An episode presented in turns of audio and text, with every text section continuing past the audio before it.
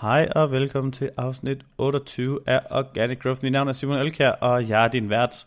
Det er med i temaet SEO-fejl, og i dag skal vi snakke om overoptimering af tekster. Og lad mig lige starte med at sige, at alt det her er lige nu øh, ikke det største issue i Danmark. Vi er beskyttet lidt af vores lille lands unikke sprog. Men måske skriver du på engelsk, eller måske vil du bare gerne fremtidssikre dit indhold. Så er der nogle ting, du skal tænke på at undgå, nemlig at overoptimere dit indhold. Hvis du gør det helt vildt meget, så er der også allerede nu et problem på dansk. Jeg har delt det op i, i fire punkter, og nummer et er, at du skal droppe keyword stuffing. Hvis du skal skrive en kategoritekst eller blogindlæg om e, eksempelvis allergivenlig hundefoder, eller hvad ved jeg, så dur det ikke, at så dur det ikke længere at høvle teksten til og fylde den op med søgeordet, eller ordet, eller sætningen hedder det, øh, allergivenligt hundefoder. Det kan især på engelske tekster, gennemskues ret nemt af Google. Hvis du skriver noget, der virker unaturligt og som forsøg på manipulation, så er det skidt i Googles øjne. Tip nummer to er at droppe overoptimerede H2'er, altså underoverskrifter. Den ligger så meget op, godt op af punkt 1. Men for eksempel, hvis du tager en tekst, hvor du har en H1'er, en overskrift, og 10 H2'er, altså 10 underoverskrifter.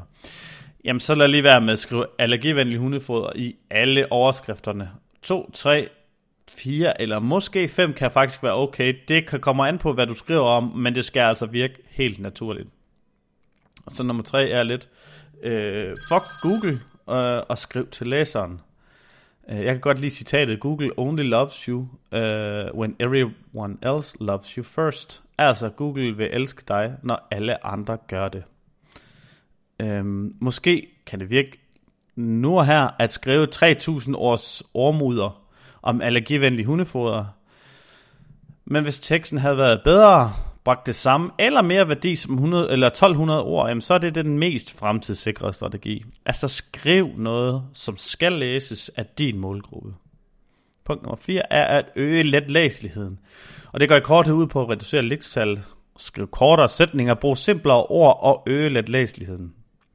Det er en bevist effektiv måde at øge sine rankings på, især på engelsksprogede tekster. Og det virker også på dansk. Og det er i mine øjne en rigtig god fremtidssikring.